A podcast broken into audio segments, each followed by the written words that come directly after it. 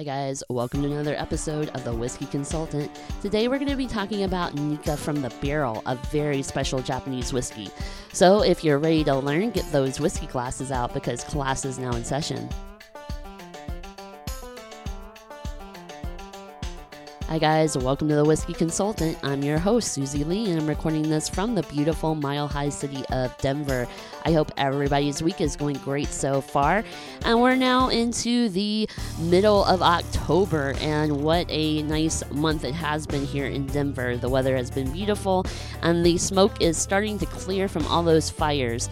So you might be wanting to have something nice and elegant to sit outside on your patio, or maybe while you're doing a little fire pit and you want something nice to sip on. Well, my recommendation is, if you can find it, try Nikka from the Barrel.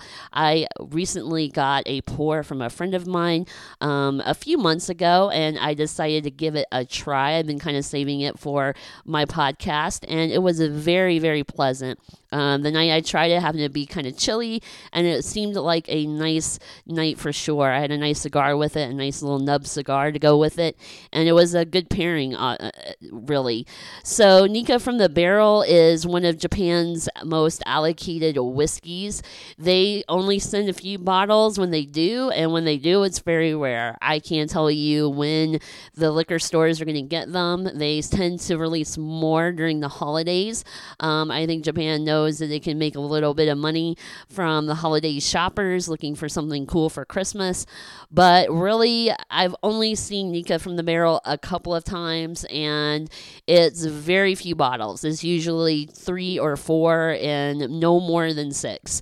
So if you're out and about and you happen to see this really cute square-shaped bottle hiding behind your liquor store's desk or register, that might be your cue to go and pick it up. It's going to run you about $80 to $100 MSRP. Odds are your liquor store is probably going to jack it up a couple of bucks, so expect to pay maybe over $100 depending on where you go. Is it worth it? I think it's definitely worth it. So the Nikka is a very drinkable. It's at 51.3 alcohol, so it sounds high, but it really doesn't drink like that. There's a little bit of a tingle, but not a huge afterburn like you would expect in something that high. They really managed to blend it in a way that it was very elegantly finished when I tried it. So there's a lot of fruit up front in the nose. I almost think Cherries Jubilee a little bit. There's going to be some cherries. There's going to be some vanilla, and definitely vanilla, and definitely some cream. And then in the tasting of it, there's that cherry again that's very upfront. That's probably going to be from the sherry cask they used to finish.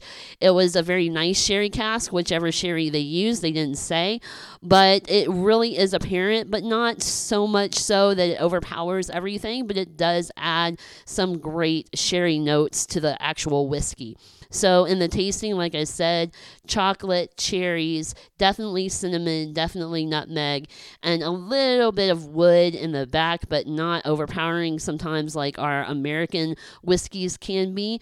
And it was very, very elegant for a whiskey. I would say this could go up against a very nice high-end scotch. Maybe not a Laphroaig 16-year, but then I'm a little partial to the Laphroaig. So I think something in the middle. Think your Glenlivets, think your Macallan. I think this is actually better than Macallan, but what do I know? So I really respect Japan and the kind of patience and art they put into making these whiskeys. They put a lot of thought into the blending process and what tastes good with what. So, of course, this is a blended whiskey, much like Scotch. And really the only difference between Japanese whiskey and Scotch is that it's made in Japan. So they take pages from how to make Scotch and translated it into whiskey, and it's very, very good whiskey. Nikka from the Barrel is definitely one of my favorites. This is a very high-end kind of special occasion whiskey that you kind of want to only break out if you have a special occasion. I want to drink this every day. So I would definitely say this for a get-together during the holidays. This would be a great present for somebody if you know they're a whiskey enthusiast. Maybe a great present for your whiskey consultant if you should go that route. But at the price point, you might think, I don't know if I want to spend that much on a bottle of whiskey. If you do, I think you'll be pleasantly surprised. Laphroaig, you know, can go from anywhere from $30 to over $100, and I would pay any amount of money for those Laphroaigs. So I kind of compare it to that a little bit, even though it's a little bit like comparing apples to oranges, but the elegance, the taste, the overall thought process that went into it, it really makes it worth your money. So we talked about Masataka Takatsuru, who worked for Suntory as a master distiller. And when he got popular and decided to break away from Suntory, he made his own distillery, which is Nikka from the Barrel. So Nikka is different than most Suntory products, and you can definitely tell that. But Nikka is kind of Masataka Takatsuru's little brainchild, and he put a lot of thought and effort, and you can tell that training that he got over in Scotland really shows through in the Nikka from the Barrel. So like I said, if you are trying to get into Japanese whiskey and maybe you want to treat yourself a little bit and you happen to see one of these out and about at your local liquor store, odds are it's going to be a rare sighting, but I encourage you to look for them because they are a lot of fun and very, very, very tasty. So Nikka from the Barrel, kind of in my top 10 of whiskeys, and I hope that you are able to try one of these at some point. They do have some shelf-sitting Nikkas. Nikka Coffee Grain, Nikka Whiskey Grain are very good offerings of Japanese whiskeys and the Nikka line. They'll run you about $40 to $80. I have a Nikka Coffee Grain. It's very good, but it's totally different from the Nikka from the Barrel. It's very, very different, even though they were made by the same company, probably the same base whiskey. You can definitely tell the difference. But if you're looking for something a little bit easier to find and a little bit cheaper, maybe try some of the median range Nikkas first and then see where you want to go from there. That's why I kind of took a chance on the Nikka from the Barrel because I already know the Nikka lineup and it's a very good line indeed. So if you're looking for something new, try the Nikka from the Barrel if you can find it. And I hope that you can. And guys, that's going to do it for me today. I hope everybody has a great rest of your week and a great weekend.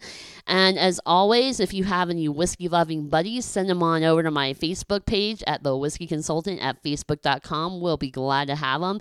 And if you have any questions, comments, or concerns about whiskey or how to shop for whiskey or which whiskey to look for, sorry, that was a little tongue twister there, then send a question or a comment on my Facebook page and I'll be glad to answer, or maybe we'll even do a podcast on it. And as always, I love pictures of you guys sharing your whiskey pictures and what you're drinking, so keep those coming as well. And have a great rest of your week. So that's going to be it for me today. I hope you enjoyed this podcast, and hopefully you can find some Nikka from the Barrel. And as always, keep testing, keep trying, and keep exploring the world of a whiskey. Cheers.